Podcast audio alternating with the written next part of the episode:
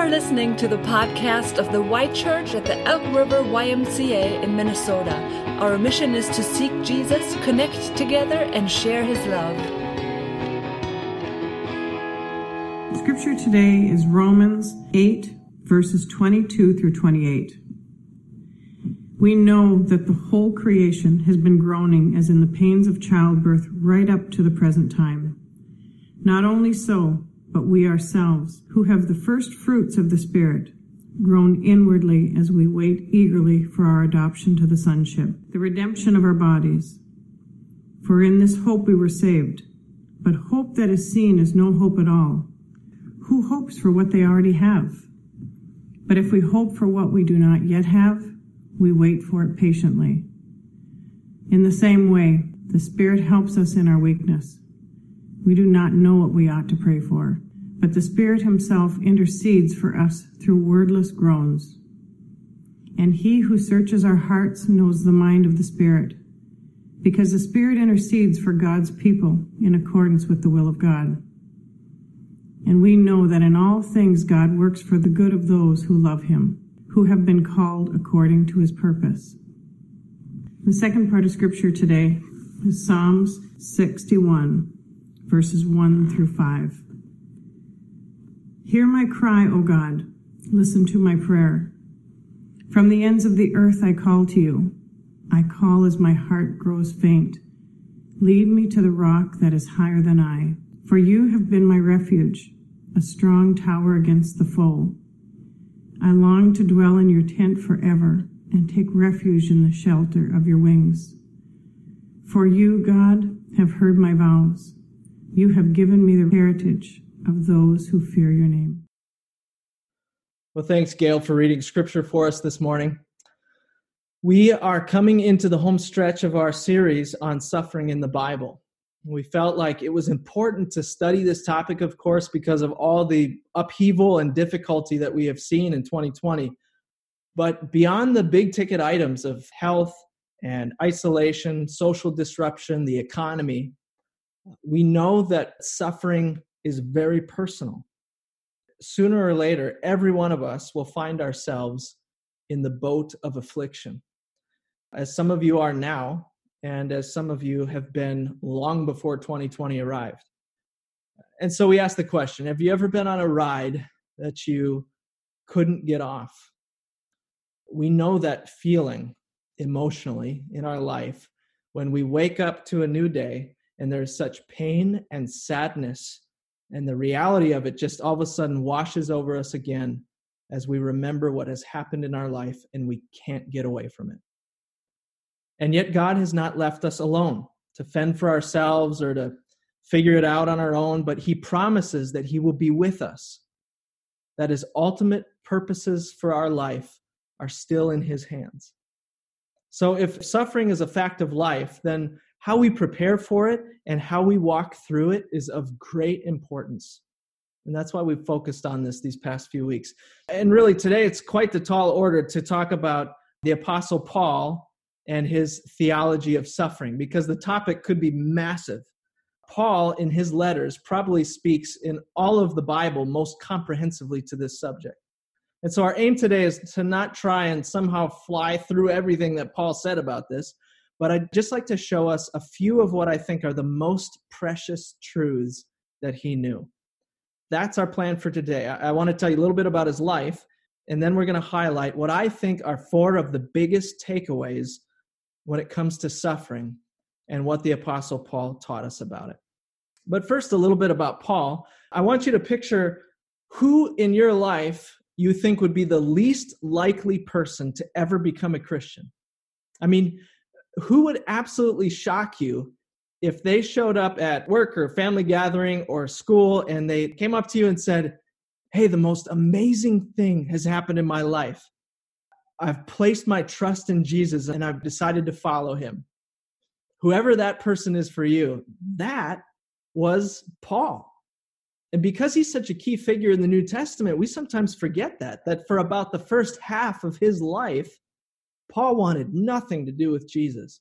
In fact, he was persecuting Christians in the early church when we first meet him. He was there holding the coats of the Sanhedrin in Acts chapter 7 when they rush at Stephen and stone him to death. And it says specifically in the text there that he approved of the killing. Then in Acts 9, it says, now I'll read this text for us. Meanwhile, Saul, which was his Jewish name, was still breathing out murderous threats against the Lord's disciples.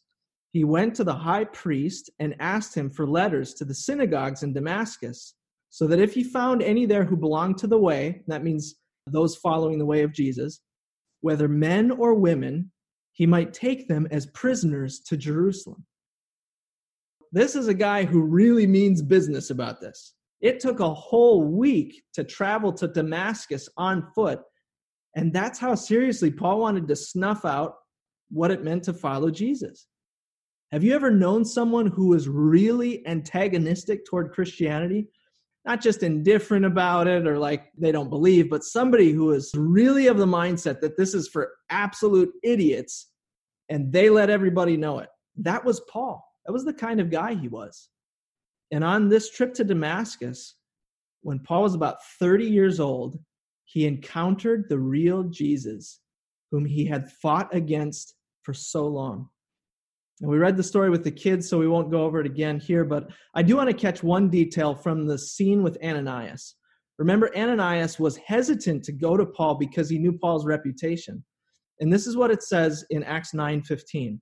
But the Lord said to Ananias, Go, this man is my chosen instrument to proclaim my name to the Gentiles and their kings and to the people of Israel. And then listen to this I will show him how much he must suffer for my name. We do a great disservice to people if we tell them that if they would just follow Jesus, their life would get easier. Health, wealth, prosperity, perfect spouse, great kids, nice house, you know, hitting home runs every time they step up to home plate. That is not the way it works. Jesus said in Matthew 10, verse 38, Whoever does not take up their cross and follow me is not worthy of me. Whoever finds their life will lose it, and whoever loses their life for my sake will find it. Paul found life on the Damascus road and he never looked back. But he would suffer greatly in the years to come, greatly and joyfully. In the timeline, what happens next then, after Paul's encounter with Ananias? We come to what is really a lesser known fact about Paul's life, but one that is absolutely essential to him becoming an apostle. He says in Galatians 1:17, I did not go up to Jerusalem to see those who were apostles before I was, but I went into Arabia. Arabia. So he fled to the south and stayed down there in the desert for three years. This was a time of preparation for Paul. You know, when you think about this, how many years did the disciples, the 12 disciples, have with Jesus? They followed him for three years.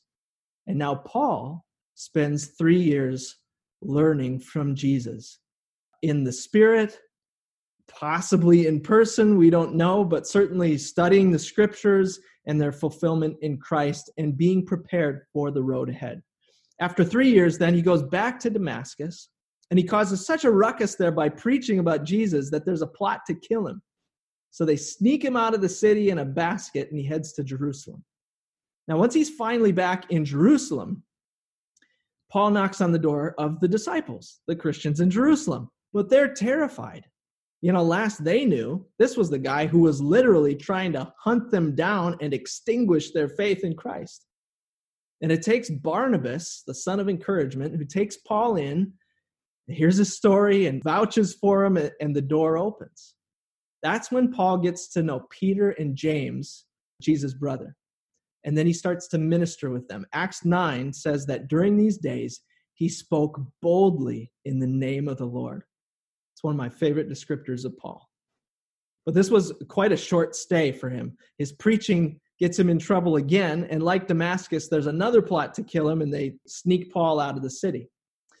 Then we hit a 10 year patch where Paul is away in Tarsus, which is in Turkey, is where he was from. And there is no recorded activity in the Bible from this time period 10 years. And I would just ask, you ever feel like you're stuck waiting? Like it's just taking forever to get to something, for something to happen, and you'd love for it to hurry up. I'm reminded in Paul's life that God operates on a very different timeline than we do, and that some of his most important work happens in what we call waiting. 10 years, quote unquote, nothing happened in the life of Paul. He hasn't planted a church, he hasn't written a letter, he hasn't been on a single missionary journey. But I think how important were those 10 years to all that would happen in the last 20 years of Paul's life? We'll never know. Or maybe in heaven, you'll have a chance to ask Paul about that silent decade in his life. In any case, Paul is then in his early to mid 40s by the time Barnabas treks up to Tarsus to find him.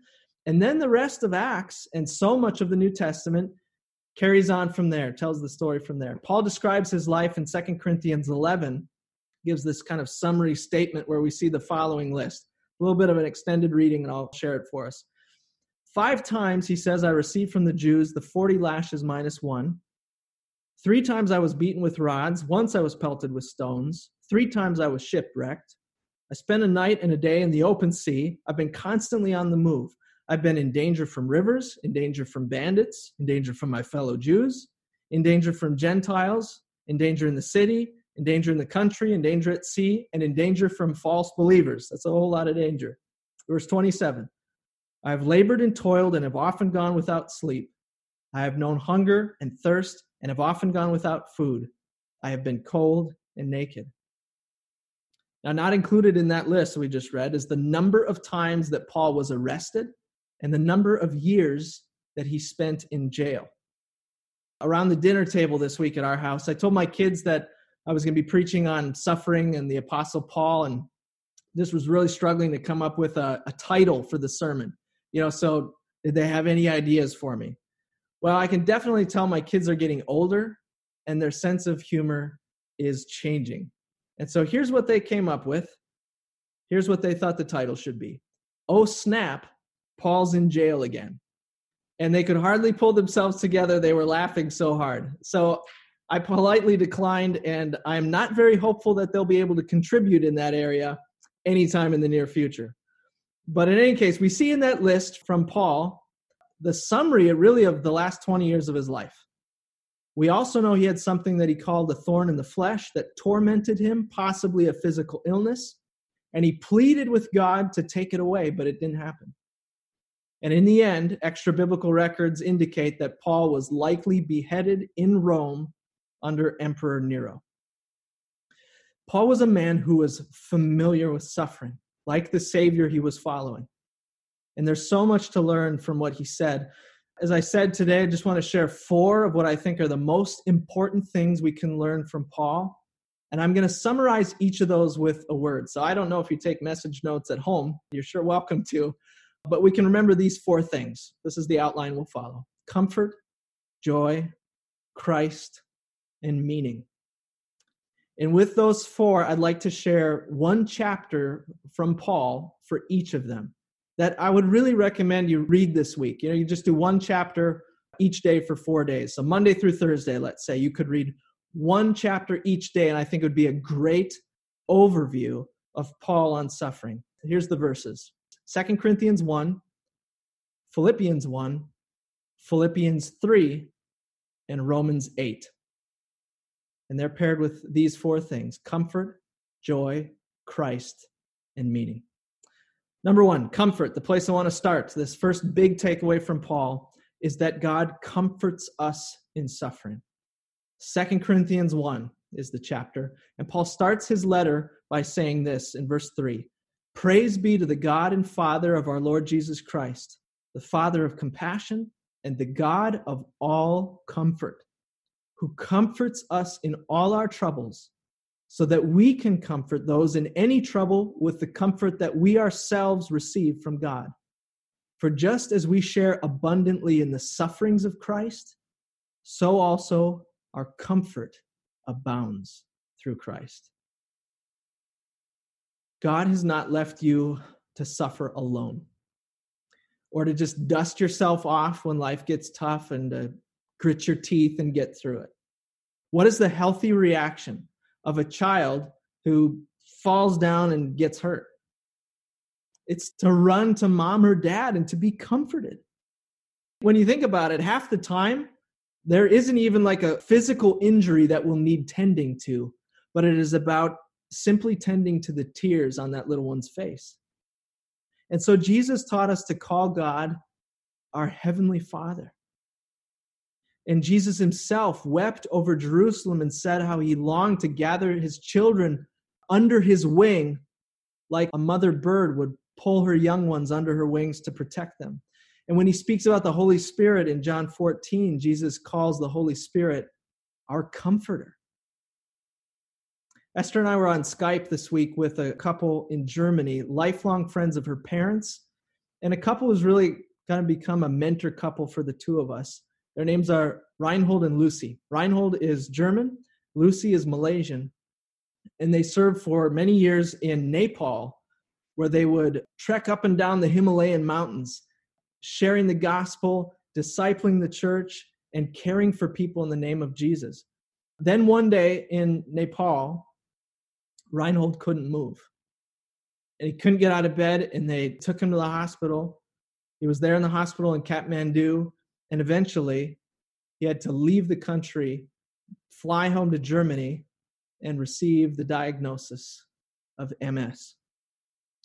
And I asked Reinhold when we were on that Skype call this week, I said, Reinhold, what was it like for you spiritually to take in that diagnosis and to walk through that initial stretch?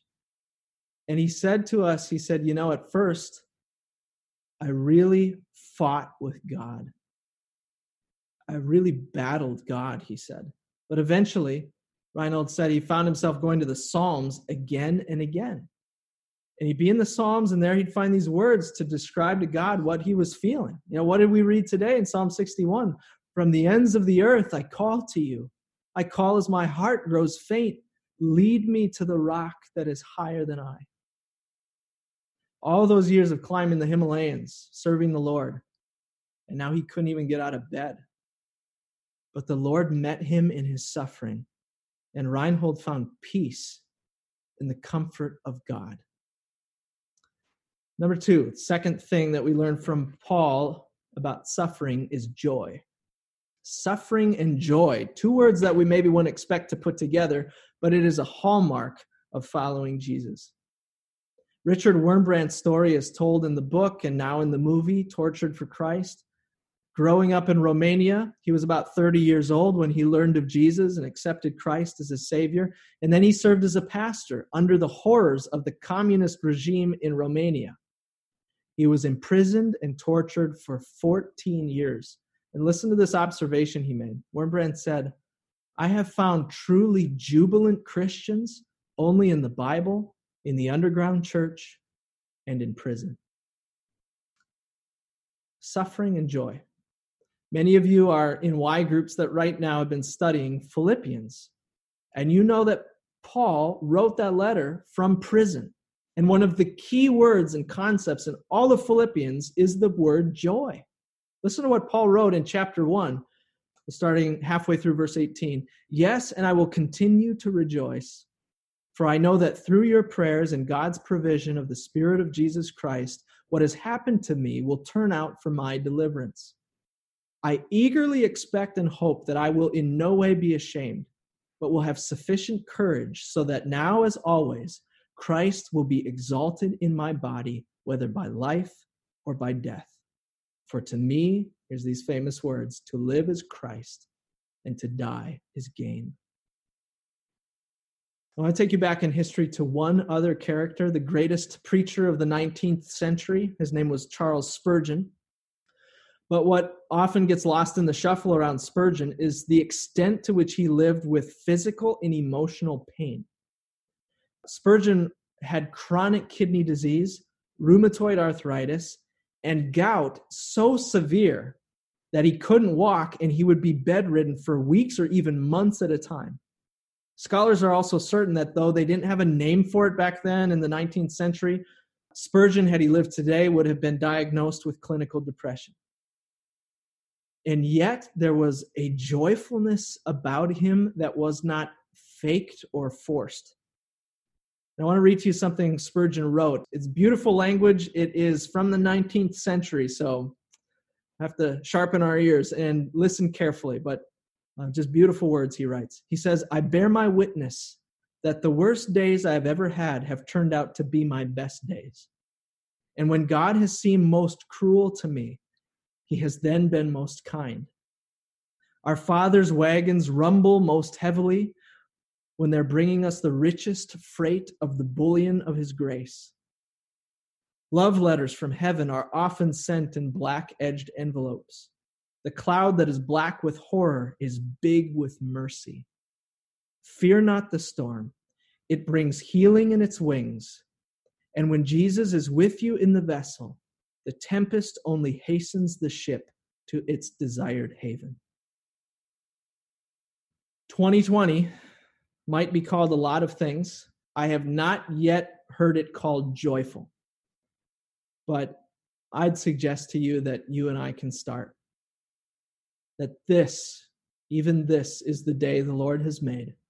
Let us rejoice and be glad in it. Number three, the third big takeaway from Paul, summing up all of this in the word Christ. I'm going to share what that means. I think it is this that in suffering, we gain more of Christ. We get to know him better, and we're actually made more like him, which is the object of our faith. For this one, we're going to flip a few pages further to Philippians 3 and this single breathtaking paragraph. I know we're reading a fair amount of scripture today, but it's worth it. Paul says this in Philippians 3, verse 7. But whatever were gains to me, I now consider loss for the sake of Christ. What is more, I consider everything a loss because of the surpassing worth of knowing Christ Jesus my Lord, for whose sake I've lost all things.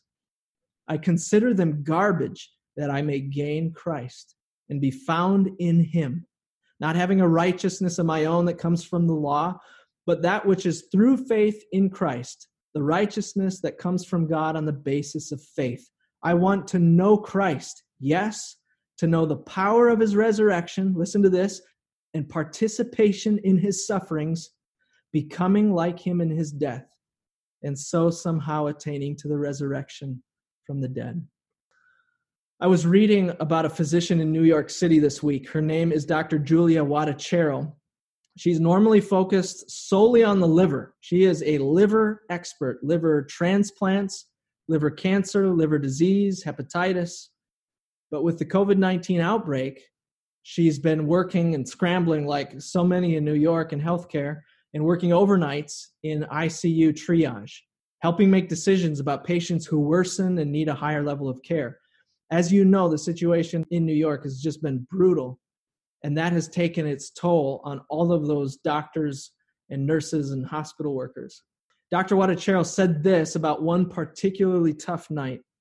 She said, I prayed my anger and yelled at God on my roof. Later that day, I was reminded through John 15 about Jesus as the vine and we as the branches, that my job was to abide in Christ. She said, I've been anxious and distrustful of what God was doing.